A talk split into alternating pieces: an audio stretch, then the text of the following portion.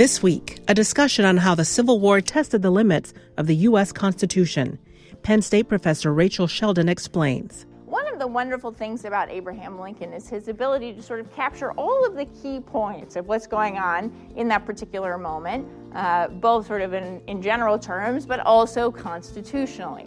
More with Professor Rachel Shelden of Penn State in a moment. So, up to this point in the course, we've been talking a lot about the degree to which the Constitution did not simply take the form of a written legal document, right, but rather as a set of ideas about the structure and function of American governance. And among these key ideas was a reliance on union, particularly those mutual bonds of nationhood between states, often known as comity, and the production of compromise, right? The Constitution is a commitment to compromise. And because compromise was baked into the Constitution, so too was the evil of slavery. Because there were consistently compromises between slaveholding and non slaveholding states about slavery. Because the framers at the Constitutional Convention in Philadelphia were so committed to the idea of compromise as part of the scaffolding of American governance, they had drawn a path forward that always was going to accommodate slavery, particularly as the nation became more and more committed to slavery. So, over the course of the 1850s, you'll remember there were lots of compromises over slavery. There was the Compromise of 1850, the Kansas Nebraska Act. In some ways, Dred Scott is considered a compromise. What else happened in Kansas? But this all leaves neither side fully satisfied, right? Northerners are unhappy, Southerners are unhappy. And so by the late 1850s, the sort of failures of these compromises had raised the level of tension in the nation to a fever pitch, making it even more difficult to find compromise over the issue of slavery.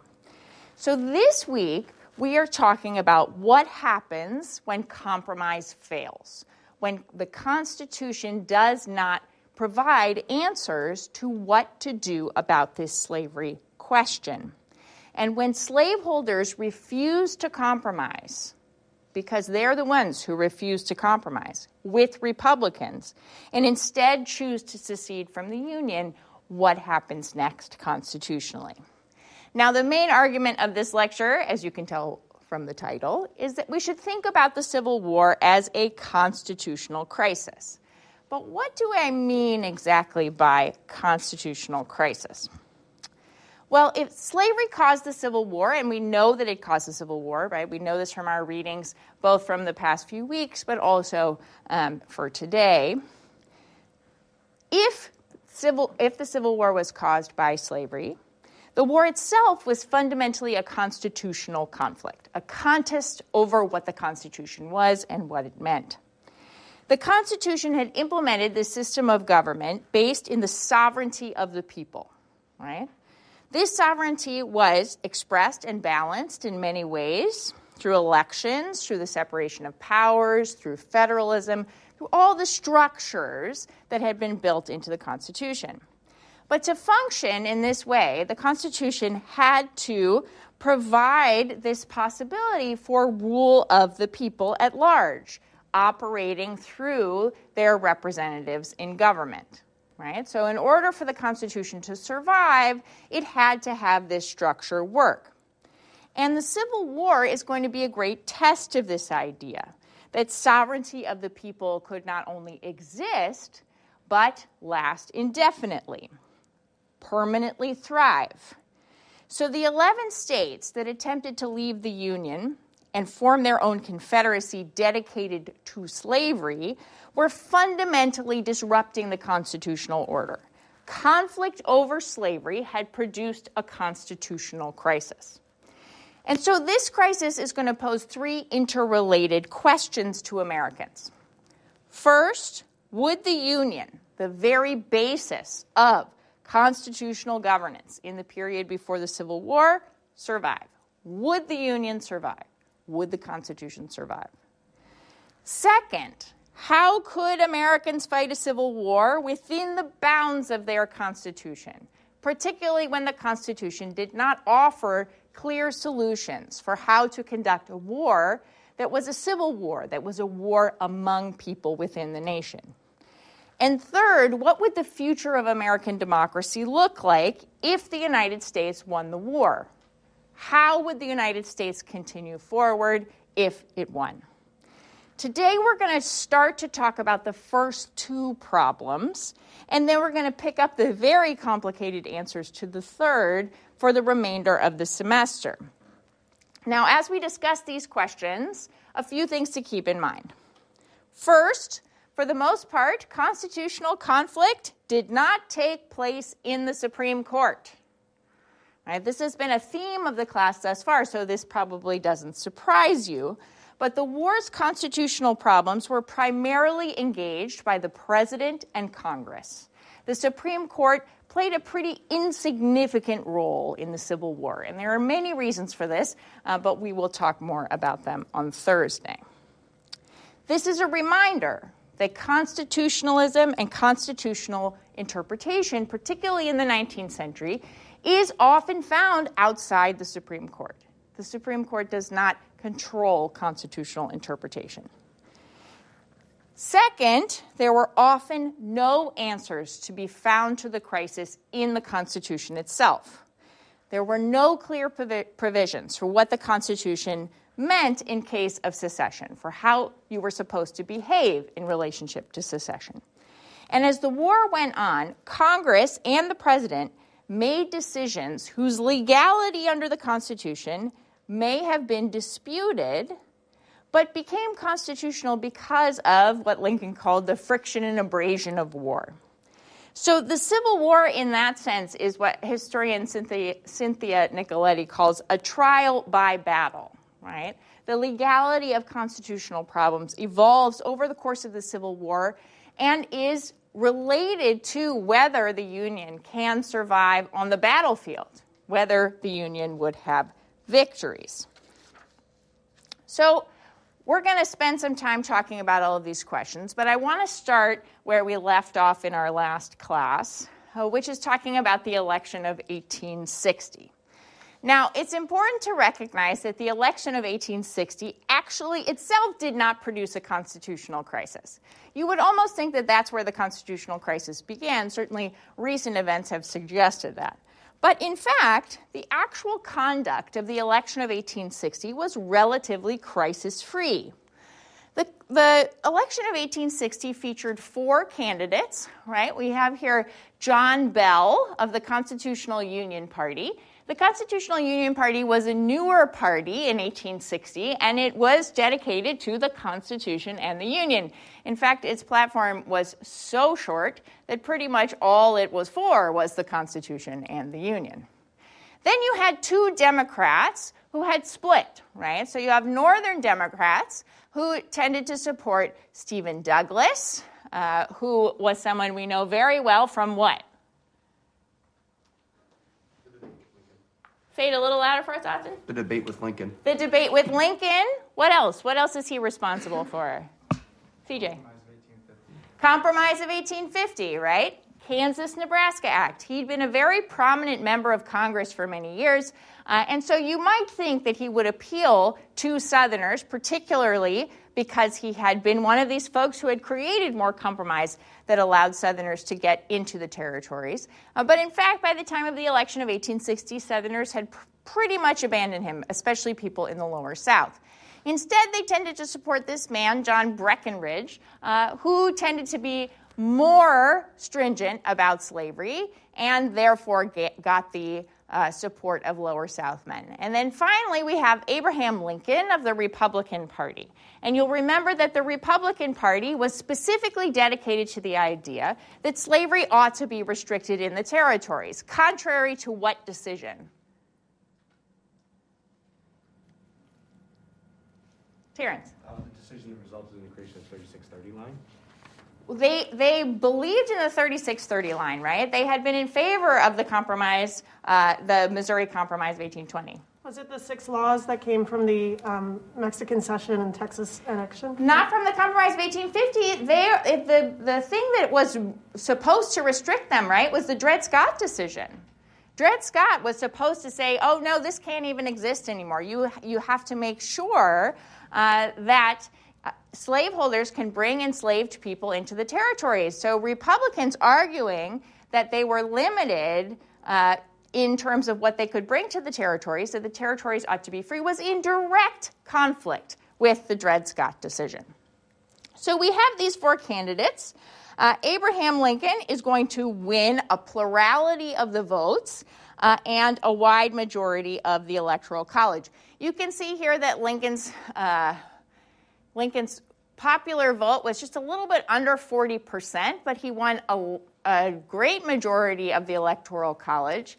Uh, and he won this even despite, even if all of these folks had gotten together, both Democrats and the Constitutional Union Party, they would not have won uh, the Electoral College. Lincoln is going to have a commanding victory there. Now, you know, this is important to think about in the context of the 19th century uh, and not in our 21st century viewpoint. Because remember, there's no provision in the Constitution that says you have to have a two party system, right? There were four parties, and this was pretty normal in the 19th century. In fact, almost all of the elections before this one featured more than two candidates for the presidency. Uh, Eight featured more than two candidates of the previous 10 elections, and at least four candidates in four different elections before this. And so this is important to understand because there was no real contestation at all that Lincoln had won the election. Nobody said, no, Lincoln didn't win fairly. The vast majority of Southerners fully accepted that Lincoln had legitimately won the election. Constitutionally, he was the victor, and in fact, Lincoln's election was not particularly surprising to people. Many had predicted it because they understood that these candidates had split in all of these various ways and that the population of northern states was going to create this kind of circumstance. Now, this doesn't mean that Southerners were happy with Lincoln's election. They were not happy. They were very irritated. Uh, of course, the president who was dedicated to the idea that everything they believed in was wrong was something that slaveholders feared. But at the same time, his election does not immediately produce war. Why?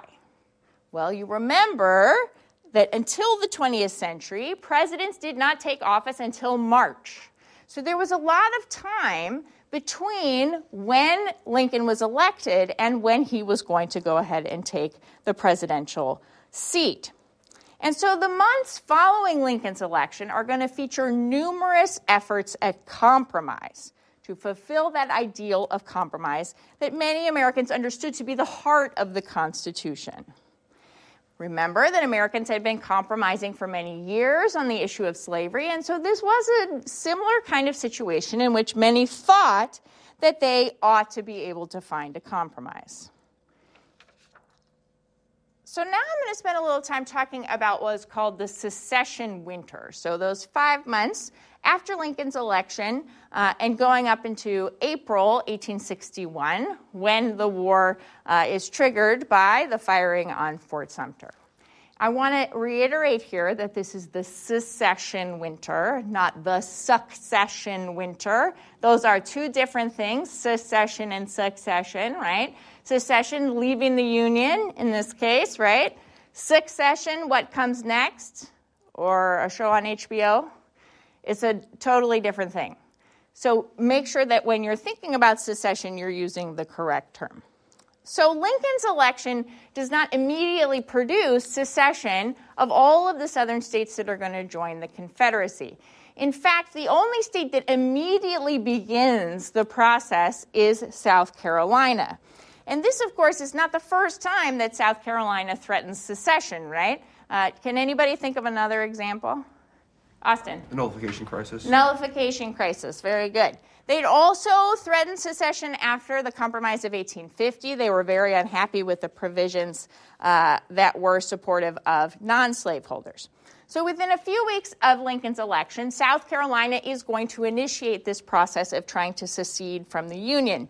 On December 17, 1860, delegates who had been nominated to a secession convention voted for secession. December 20th, they vote. December 17th, they gather. Uh, they're going to explain their reasons for why they are seceding from the Union. And I want you to pay close attention to the wording here because it stated definitively their intention not just to leave the United States, but to dissolve the United States, right? the union subsisting between South Carolina and other states under the name of the United States of America is hereby dissolved. In some ways, this is an acknowledgement of the problem of secession, right? If you withdraw from the union, does the union continue to exist? Lincoln is going to make the same kind of claim once he is uh, going to give his inauguration in March. In general, the idea is that the Constitution only functions through comity, right? Through this compromise framework. And if one state withdraws, then the Union is dissolved. And this is echoed in almost all of the newspapers in South Carolina in the period uh, following the December 20th uh, vote. And so they're going to say that the union is dissolved. This language makes the case that South Carolina's consent is required to be in the union. This is not something that Lincoln and other Republicans are going to accept, but this is the argument that they are going to make. Now, South Carolina is doing this, but at the same time, federal politicians in Washington had gathered to try in some way to create compromise uh, to stave off civil war. And just as Congress started to gather in December 1860, James Buchanan is going to deliver his fourth message to Congress. So, just to set the scene, remember that this is not the new Congress elected in November 1860. This is the old lame duck Congress that is going to meet December to March, and then the new Congress is not scheduled to meet until the following December. And James Buchanan is going to send in his uh, message to Congress, not go and deliver a State of the Union like we think of today. That's not in the Constitution. You're not required by the Constitution to go and deliver a speech. So he sends in this message to Congress. And Buchanan's message to Congress uh, is about as confusing as it could possibly be. Now, you don't need to uh, go and read all of these uh, words that Buchanan offers, but just to give you a general sense of the things that he's trying to uh, explain, he, on the one hand, says that the federal government is organized in such a way, the Union and the Constitution are organized such a way uh, that no state can legally leave the Union. It's not legal it's not allowed under the Constitution. But at the same time, he's saying that the federal government has no power to stop anyone from leaving the Union. Right? So it's illegal under the Constitution, but I don't know how to get, get folks to stay. That's sort of the constitutional argument here. This message, while you know, was pretty roundly criticized, especially by Republicans, really indicated the lack of clarity and ability of the Constitution to contain this moment, right? The Constitution is not clear on all kinds of things. Was secession legal? Buchanan didn't think so, but it doesn't say anything in the Constitution that secession is legal. How did one prevent a state from leaving the Union? The Constitution did not account for this. Now, Lincoln is going to disagree with Buchanan about what is constitutional and what is not, uh, but this indicates a real fear about what to do next and whether the Constitution could provide a path forward. So Buchanan says all this, uh, and at the same time, Congress comes together and says, okay, we're going to try to come up with some sort of solution.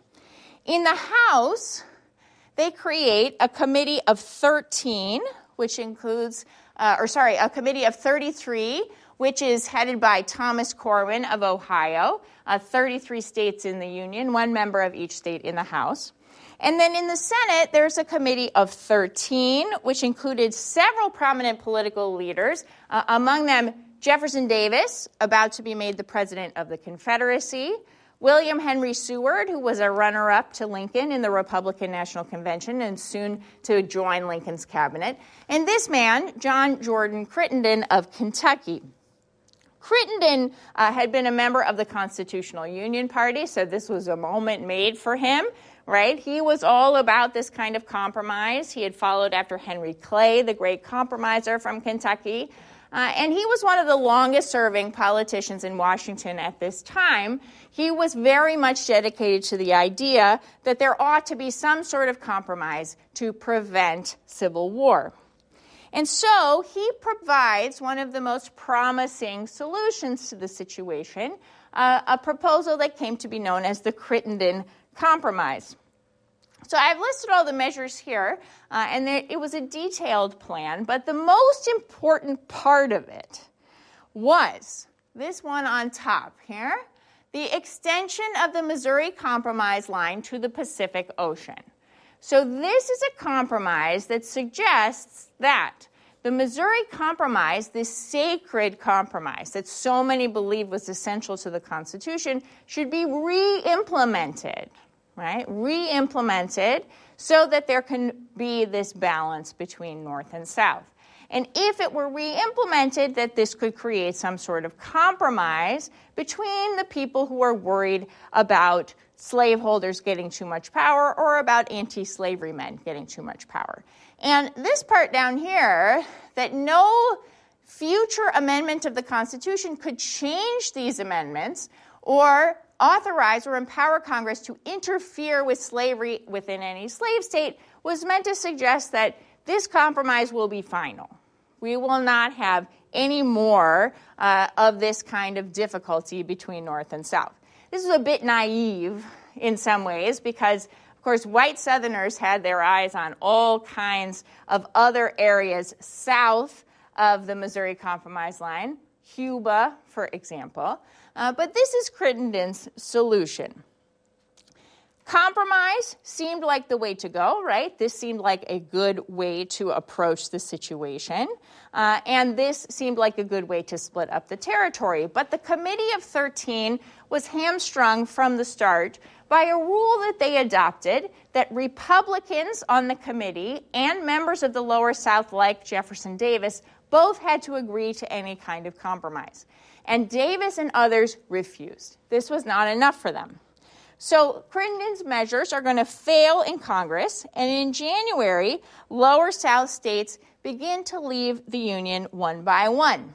Mississippi on January 9th, Florida on January 10th, Alabama on January 11th, Georgia on January 19th, Louisiana on January 26th, and Texas votes on February 1st uh, to leave the Union, but their governor, Sam Houston, was a Unionist and so tried to prevent it from going forward so they don't actually leave uh, until March.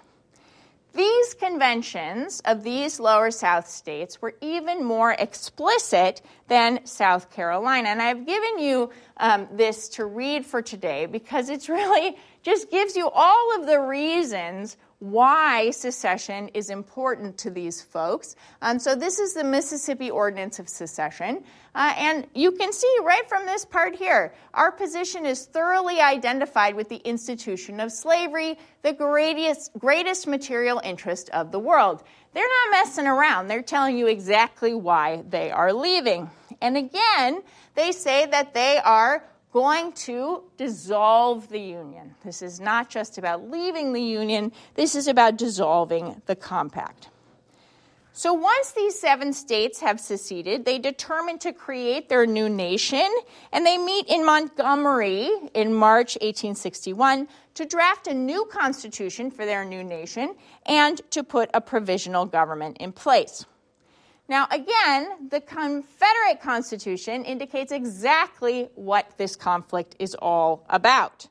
Because these men set up a Confederate Constitution very closely modeled on the U.S. Constitution, which you read for today. Uh, and it's a subject that we're going to be discussing more on Thursday. But some key provisions here. It explicitly protected the institution of slavery, right? So it comes right out and says it. This is a country dedicated to slavery. It forbids protective tariffs and federal internal improvements. It limits the president to one six year term. These are provisions that are thought of to be in support of states over the federal government. But it also gives the president a line item veto. And then in the kicker. It forbids states from leaving the new Confederacy, right? Uh, this isn't in the U.S. Constitution, and so they're going to write it into the Confederate Constitution.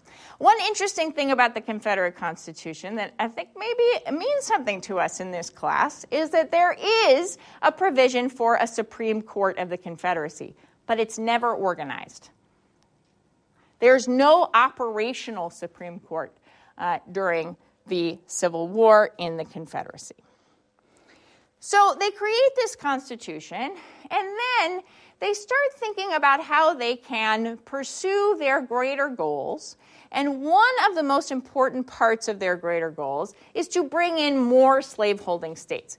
Because you remember, uh, we have we have these states down here who have seceded, but there were other states that had not yet seceded.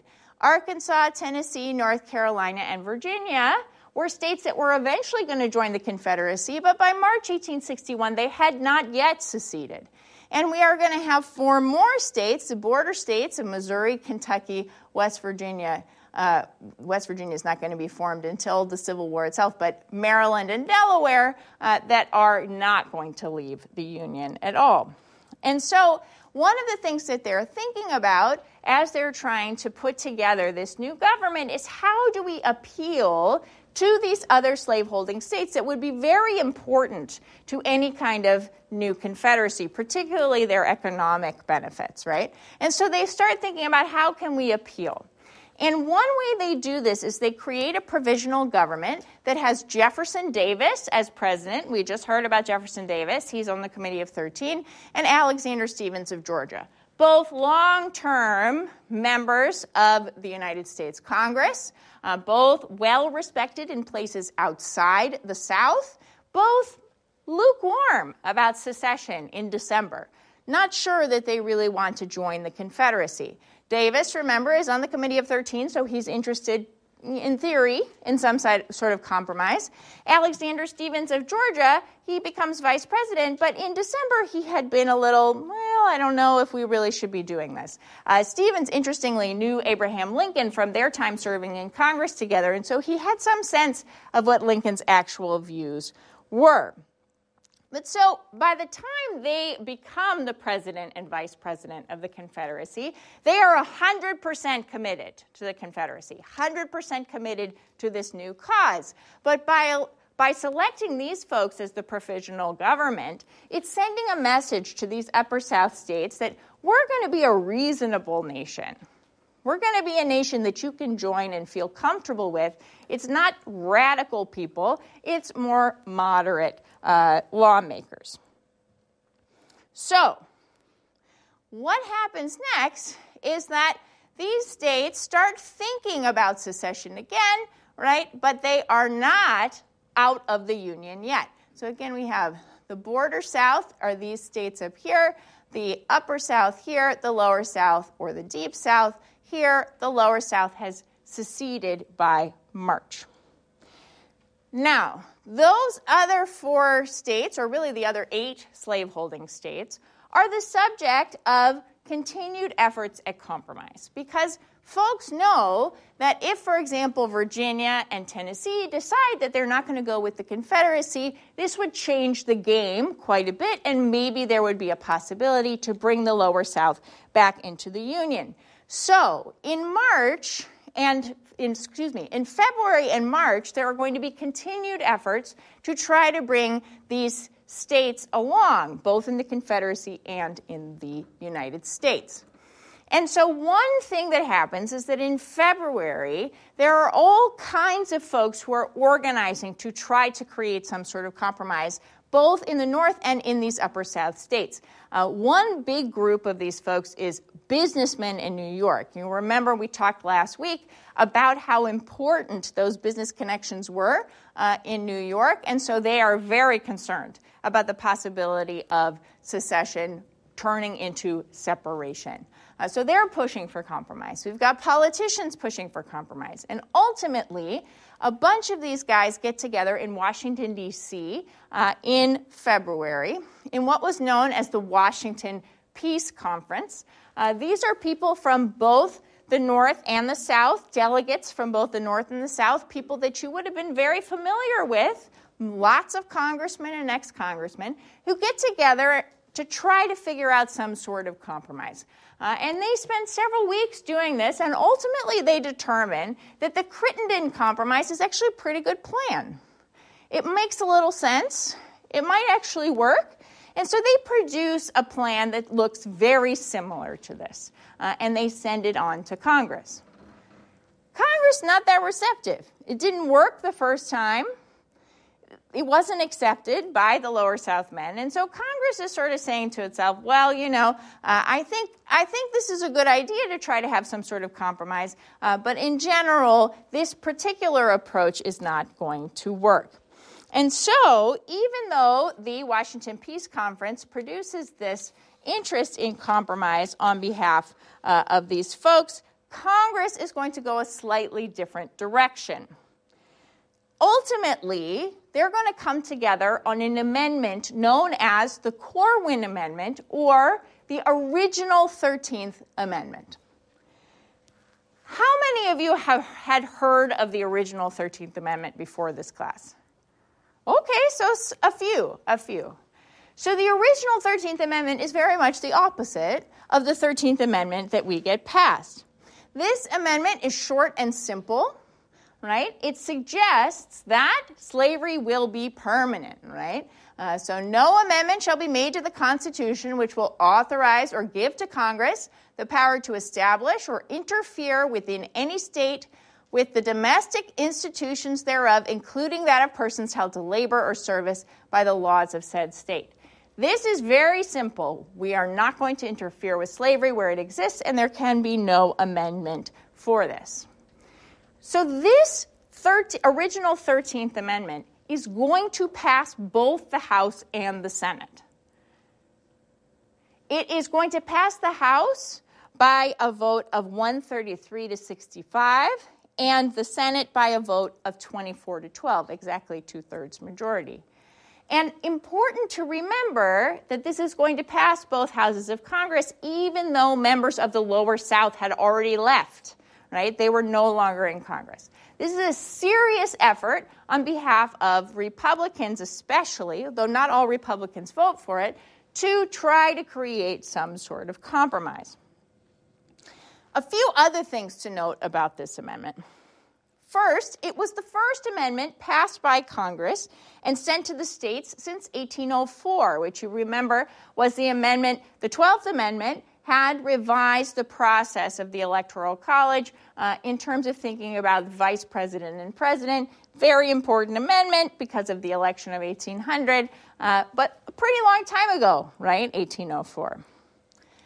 Second, it was distributed, right? It was signed by the president, you can see here, uh, and it's signed by James Buchanan, March 2nd, 1861.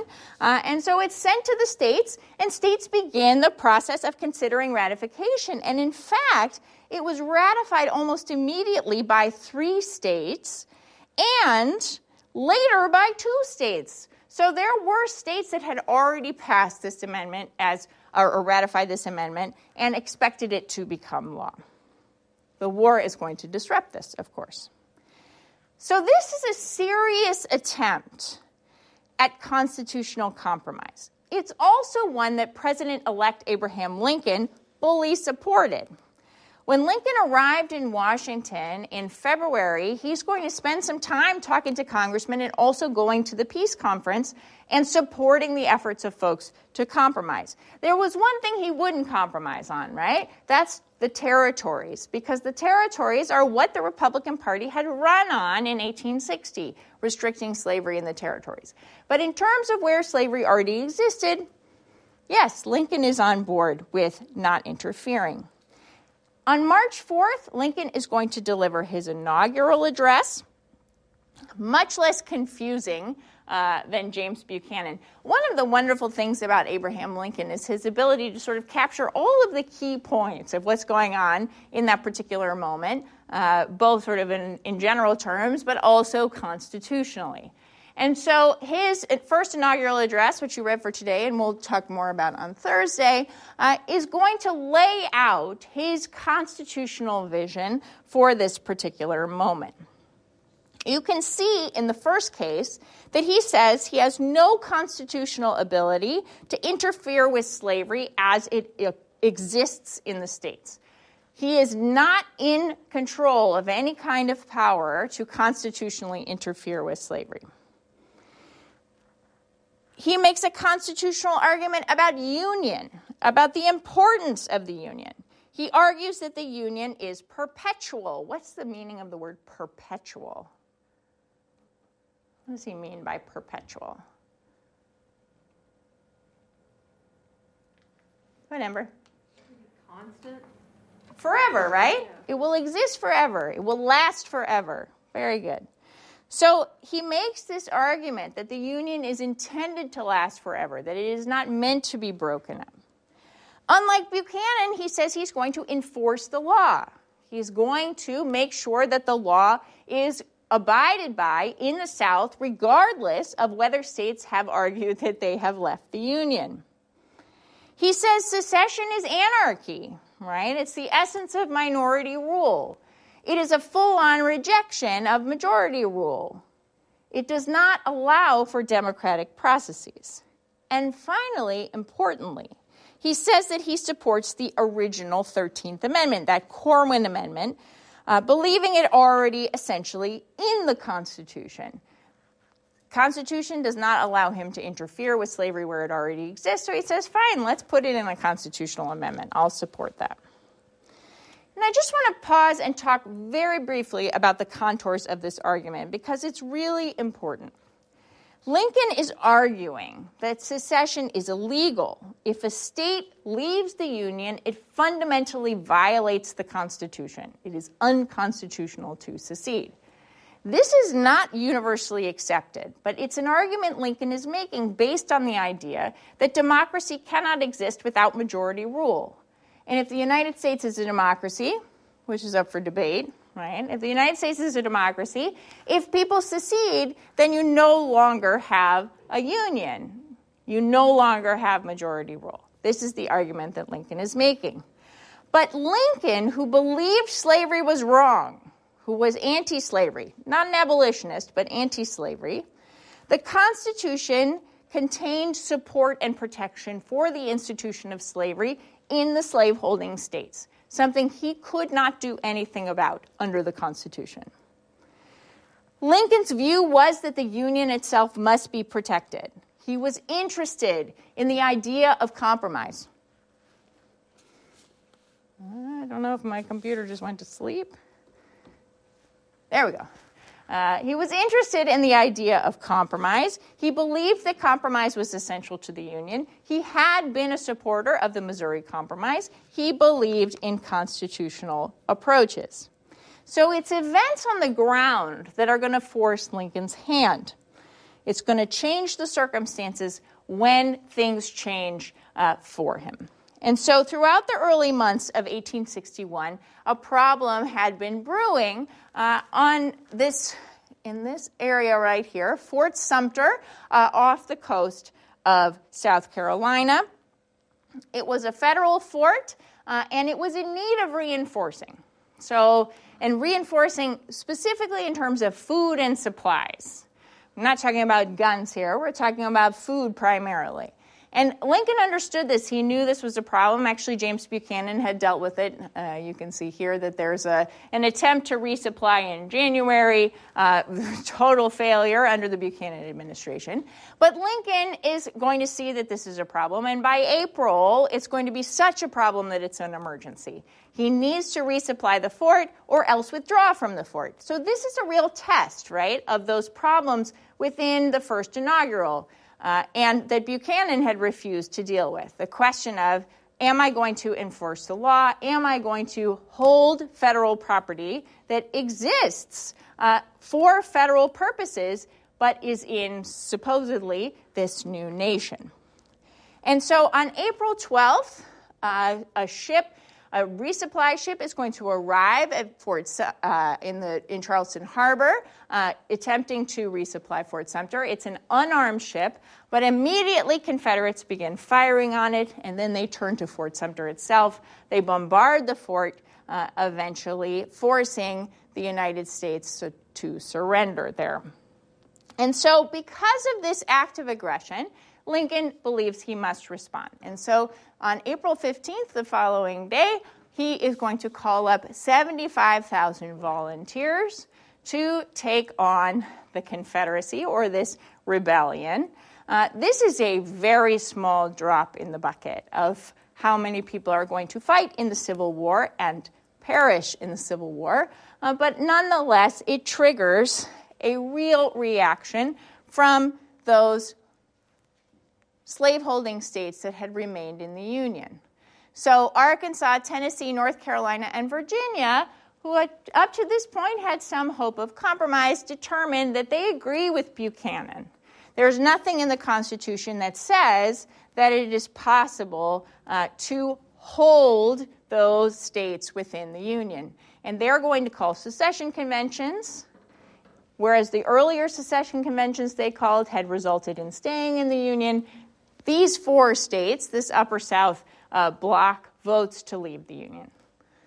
The other states, Missouri, Kentucky, uh, Delaware, and Maryland, are not um, going to vote to leave the Union.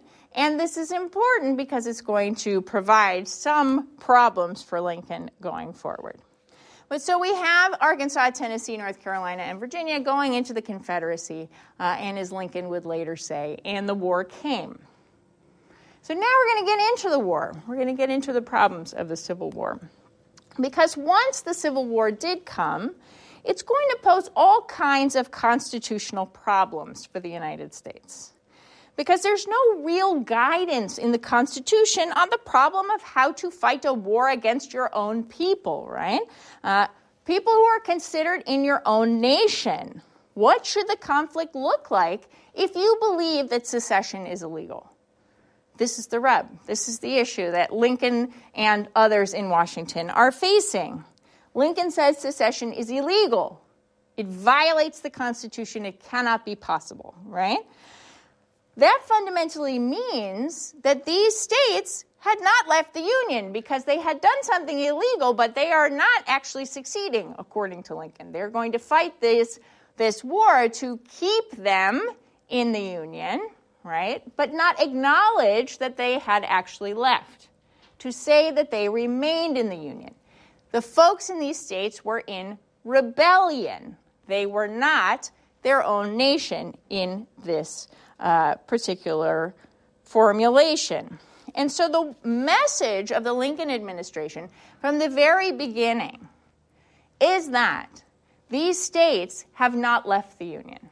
They remain in the Union, but the people in them who are claiming to be part of the Confederacy are in rebellion. That's why in the 19th century, following the Civil War and during the Civil War, they're primarily calling this the War of the Rebellion not a civil war. This is the war of people who are rebelling against the United States. They had declared their wishes, right? They had declared this by saying they wanted to dissolve the Union. And so they have declared that they're in rebellion. But calling it a rebellion creates all kinds of problems because it forces Lincoln to consider what is the situation constitutionally in dealing with people who are in rebellion? And so, what happens in the Civil War itself is a lot of worry about what is constitutional in a constitution that does not provide the answers to questions about secession, to questions about uh, conduct, to questions about war powers, to questions about what Lincoln is even able to do. And so this too becomes a period of constitutional creativity, where these folks are seriously trying to abide by the Constitution, but are not entirely sure about what to do. And so they're constantly searching for the right answers for how things ought to work constitutionally. So, in the next class, we're going to talk a little bit uh, about sort of the consequences of what happens in the war. But I want to set this up for you by talking about four key constitutional problems that the Lincoln administration and Congress are dealing with during the war. It's not the only series of constitutional problems, but these four pretty well capture sort of the kinds of conflicts that come from the problem of calling it a rebellion. So, first, if a person is in rebellion and captured by authorities, what is the United States government supposed to do with that person? Let's say somebody did that today, right? If they declared themselves to be in rebellion and they took up arms against the United States, what would you say they were committing? Lucas. Treason. Treason, right? This is generally the definition of treason. Uh, maybe. So, Article 3, Section 3 of the U.S. Constitution uh, says exactly what treason meant, right? It exists in levying war against the United States or adhering to their enemies, giving them aid and comfort. This is a very definition of treason if you're saying these folks are in rebellion. And back in 1790, Congress had passed a law against treason that had held without modification up to this point in time that treason was punishable by death, specifically hanging. All right? So you have this quandary, right, where folks in rebellion against the United States, you want to say that they are in rebellion, but that means that they are committing treason, and what do you do if you catch a prisoner, right? How do you deal with these combatants? This is really problematic, right? Are you going to execute every single member of the Confederacy that you are able to capture? What is going to happen to prisoners of war? This is also a pretty sticky practical matter, right? Because Lincoln wants to bring these states back into the Union to recommit uh, the United States to this particular foundation. And what is going to happen if you decide to summarily execute every single person who takes up arms against the United States. So Lincoln has to think creatively about how to handle this problem. He wants to insist that this is just a rebellion, that there is no Confederacy, because secession is illegal. It's not even a possibility. But at the same time, he wants to treat these folks uh, as enemy combatants, not as folks committing treason, because if they're committing treason, he will have to execute them. So Lincoln decides that he's going to thread this needle, and it is challenging. He's going to call them uh, belligerents, and he's going to extend belligerent rights under international law to Confederate armed forces. And Lincoln is going to place soldiers and officers of the rebel army on the foot of those on the footing of those engaged in lawful war. So thinking about these folks as belligerents, not conceding that they are a nation, but conceding that they are belligerents under international law, meant that they could capture prisoners of war and not execute them. This is Lincoln's solution. This is one major problem, right? The question of what to do with these folks. It's going to last well into even uh, the late 19th century. How do we handle the people who were in rebellion against the United States? The 14th Amendment is going to have a lot to say about that. But it's not the only major problem. Another problem is what are we going to do about our military approach to defeating the Confederacy? So, some of you may know that Winfield Scott, a great military hero at this point in time, had designed a plan for how to approach defeating the Confederacy that newspapers began to call the Anaconda Plan. It was called this because you can see that this line around the Confederacy sort of looks like a snake. They called it Scott's Great Snake uh, or the Anaconda Plan. And the idea was that you were going to blockade the coastline and the rivers so that Confederates could not receive foodstuffs and goods and military supplies. And then you were going to march your armies right into the heart of the Confederacy to defeat them. Winfield Scott is going to provide the very plan that the United States uses to defeat the Confederacy. Uh, he had predicted that it was not going to be quite as long. I think he said two to three years, right? Uh, and was going to require not even close to the number of men that they are uh, going to use, but this is exactly the plan that they are going to adopt. At the same time, this creates a serious problem because under international laws of war, a blockade, which is a key part of the Anaconda, Anaconda Plan, indicates a state of war between nations, right? Because there have to be neutral ports, and other nations have to be able to remain neutral. So, this in and of itself suggests that you are engaging with another nation. How do you blockade your own ports if you claim that they still belong to the United States? How do you do that? But this is war, and something needs to be done, and this is the best military plan. And so Lincoln determines that he is going to implement the blockade. He issues a blockade order on April 19th, 1861 indicating that there will be this uh, push in the coastline to make sure that the Confederacy cannot get the things that it needs. So the blockade is going to, again, pose a lot of questions about what is constitutional, what makes sense. Is this the right thing to do if you are going to call these folks uh, rebellious men as opposed to a new nation. In the future, this is going to pose serious problems that are going to come in front of the Supreme Court. Here's one just small example uh, of this kind of issue coming before the Supreme Court in the prize cases, uh, which we are going to talk about on Thursday. But these cases are going to indicate the kinds of arguments that folks are dealing with in terms of the constitutionality of a blockade against your own nation. Now, the timing of this blockade order in April 1861 is going to highlight a third constitutional problem that the Lincoln administration was dealing with right after the firing on Fort Sumter. And that was that Congress was out of session, right? Not scheduled to have a new Congress until December 1861. To go back, right? We have the old lame duck Congress that started in December 1860. They're trying to work on compromise till March. Then they're going to disperse, and there's not meant to be another Congress that meets until December 1861. So, Congress is out of session. What is Lincoln supposed to do when he does not have all the powers of fighting a war listed under the Constitution? This is really tricky, right?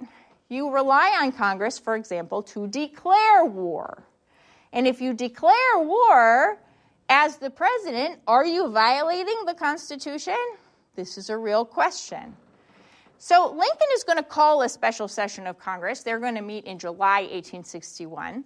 Uh, but they don't meet until July. And so Lincoln has several months where he has to figure out what to do.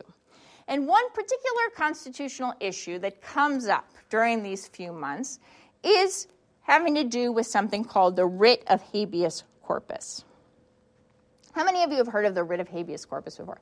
We've heard of it, but it's kind of a, a tricky concept, right? So let's go over what it is. Because uh, it's really something that we, as members of a free society, hold dear. We think it's really important. Writ of habeas corpus is a legal action that requires a person under arrest to be brought before a judge or into court to hear the charges against them, right? So the idea behind the writ is that a person cannot be detained for long periods of time without some sort of lawful reason to do so, to show why this detention is necessary. And if a person is detained, they have the right to ask what they are being detained for in front of a judge. They are allowed to hear the charges against them. The American version of this right came from English law, right? And this is, as in many cases, historically, this was a critical right that could only be suspended in times of war to protect the public engaged in hostilities, right? So, this is the idea that the writ of habeas corpus can be suspended in a case in which it was really necessary in order to protect the public during war.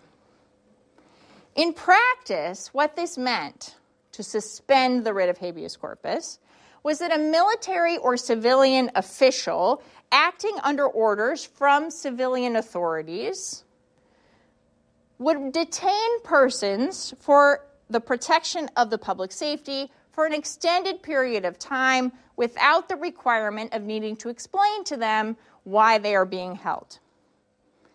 So, when this is suspended, the authorities keep detainees in custody until the suspension ends, until the writ is reinstated. And this person has basically no way of challenging this. So, you can see why this is something that is really tricky to do. People do not like to be detained without any kind of sense of why it is that they are being detained, uh, war or no war. So, the Constitution takes this very seriously. We have in Article 1, Section 9, uh, the privilege of the writ of habeas corpus shall not be suspended, right? This is very strong language, shall not be suspended, unless, unless when in cases of rebellion or invasion uh, of, or the public safety may require it. So, this is really important uh, in terms of what is going to happen during the Civil War. There's a view that in wartime you can suspend the writ of habeas corpus, and you also can do it in cases of rebellion. So it's not quite the problem that Lincoln uh, was facing in terms of the blockade uh, or in terms of enemy combatants. But there's another problem.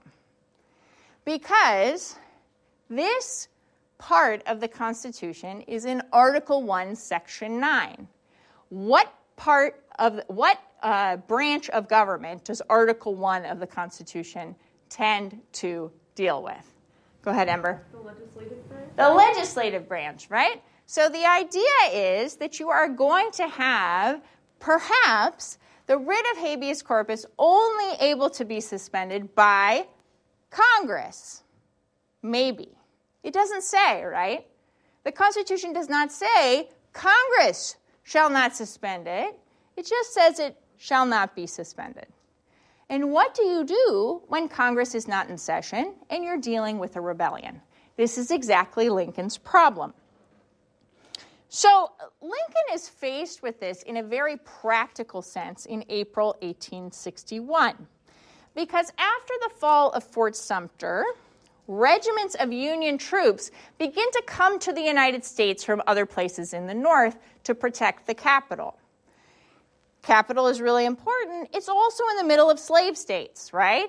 You have Virginia, which has already seceded, and then you also have Maryland, which has not yet seceded, but it's a slaveholding state. So there's real concern that Maryland is going to go into the Confederacy. Real worry. And what happens if Maryland goes into the Confederacy? The capital is swallowed up. And what happens if Maryland is generally in rebellion? It's hard to get troops to Washington, D.C. And this is exactly what happens. During the early months uh, of the Civil War, you have people in Baltimore coming together and trying to prevent these troops from getting to Washington, D.C. Uh, they start riots, they destroy railroad lines, they make it really difficult for um, the troops to get to the United States, uh, to get to the capital. And so Lincoln decides okay, I need to do something about this. And so he, he sends a letter to Winfield Scott, at this point, General in Chief of the Army, uh, authorizing him to suspend the writ of habeas corpus at any point on or in the vicinity of the military line, which is now being used between the city of Philadelphia and the city of Washington. Those are the stipulations he sends to Winfield Scott. This is not without controversy. In fact, this becomes controversial almost immediately. And on Thursday, we're going to talk about the Merryman case, which comes from these riots in Baltimore and reaches Chief Justice Roger Taney, our favorite villain in this story, uh, on circuit in Maryland. And Taney is going to be very much opposed to what Lincoln is doing. Uh, and so Lincoln is going to defend himself in his July 4th message to Congress. And I think, again, as, as I said earlier, uh, Lincoln often gives us such a clear vision of what the problems are, of what's going on. Uh, Lincoln is sort of saying to us, okay, you know, the Constitution does not account for this moment, uh, and what should we do, right? Uh, should we abide by all the laws and then the country goes to pieces and the Union no longer exists and the Constitution no longer exists? Or is it better to break one law and maintain the Union and the Constitution? That's his sort of initial like, well, maybe we should think about whether the Constitution is actually useful to this moment, and maybe it isn't. Maybe it's not going to help us. Maybe following the Constitution here will destroy our chances of bringing the seceded states back into the Union, and therefore the Union no longer exists. But after he puts that out there, Lincoln backs up. He also says, well, yeah, that's true, but also I don't think I did anything unconstitutional. Uh, so Lincoln is saying, look, the, the, um, provision in the Constitution does not say who is in charge of suspending the writ. Uh, and so he did not believe he had done anything wrong. He is making the constitutional justification for his actions. So, this is sort of a, a, third major issue, the writ of habeas corpus. It's going to continue on uh, really all the way to the 21st century, still such an important piece of our um, constitutional history. But a final problem, and probably the most important problem, uh, that the Lincoln administration and Congress faced during the war was the question of slavery. So, slavery is the cause of the war. And we know the stakes here, right? Uh, there is a belief that slavery should be eliminated among Republicans. And now that the lower South is gone and the upper South is gone from Congress, you have mostly people who want to get rid of slavery. That doesn't mean they want black equality, but it does mean that they're interested in the possibility of eliminating slavery and allowing this to happen in wartime, because the war provides the possibility for this kind of change. This is tricky because Lincoln strongly believes that the Constitution protects slavery where it already exists. And again, we come back to that problem of are the states in rebellion or are they a separate nation? If these folks in these states are in rebellion, can we take their property, property in quotation marks? Can we mess with their institution of slavery? Probably not right? This is the issue. If you are going to say that the Constitution does not allow uh, for these states to leave, then you probably need to acknowledge that slavery is going to remain in these states. This is what Lincoln thinks uh, in the early months of 1861 when he's dealing with these problems. And it's going to crop up, right? Because enslaved people in huge numbers are taking advantage of the war to run away to leave their enslavers, to leave their situations and go to Union lines. And so this is going to force the hand of many military officials. And I'll just give you one example. On August 30th, 1860, oh, excuse me, in, in early August 1861, a Union general by the name of John C. Fremont you might remember that name, John C. Fremont, the first Republican candidate for president in 1856. Uh, he issues an order declaring martial law and freeing the enslaved people of Confederate activists in Missouri. So Fremont is over there trying to maintain uh, Missouri in the Union, and he says, okay, well, one way I'm going to do this is to ensure that if Confederates uh, if, if folks are going to support the Confederacy, then they are going to lose their enslaved people. But on August 30th, Lincoln is going to rescind this order. He says this is a problem constitutionally, but also it's going to alarm our Southern friends and turn them against us. So Lincoln is dealing with a big issue here because he's dealing not only with the states that have left the Union or claim to have left the Union, but also slaveholding states that remain in the Union. He's not sure in August 1861 that it's a good idea to try to mess with this. Congress feels slightly differently. Uh, they had begun to take action against slavery in piecemeal ways, and they're going to continue this in 1861 and 1862. Uh, this is a quick overview of what Congress does in relationship to slavery.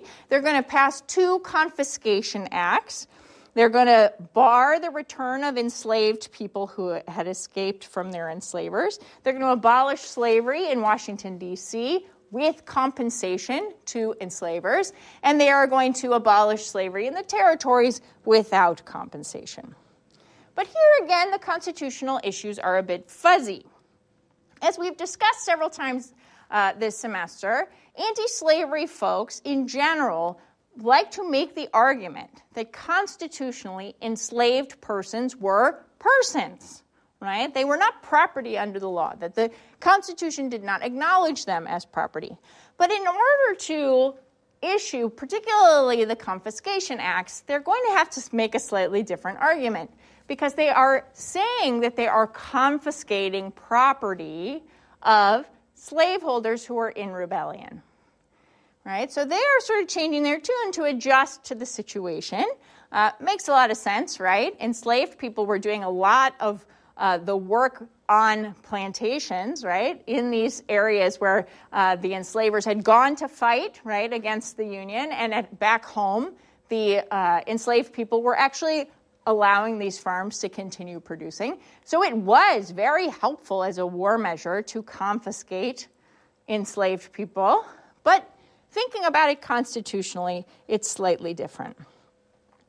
Once Congress acts, Lincoln is also compelled to think more about how the war can provide the possibility for the end of slavery. And he thinks about this again in complicated constitutional ways. You know, like Lincoln is really committed to the Constitution. He does not want to violate the Constitution, but the Constitution does not provide all of the answers to the questions of what to do in this situation. And so he begins to think, well, you know, as a war measure in particular, uh, this might work. I might be able to end slavery if I think about this as a war measure. Again, because enslaved people are running away in large numbers, this is creating a situation in which Lincoln has to think about it. And so Lincoln and his administration begin to rely on the practicality of war to think about how to get rid of slavery. And so in September 1862, Lincoln issues the preliminary Emancipation Proclamation, in which he says on January 1st, if these people in rebellion have not returned to the Union, given up their arms, I will issue the Emancipation Proclamation. There will be freedom of enslaved people in Confederate controlled territories. He says this in September. He's trying to give uh, some time for these folks in rebellion to uh, determine that they want to return to the Union, thinking maybe that this threat will be successful. In the meantime, Lincoln is thinking about how to create the possibilities for um, making this constitutional in the post war period.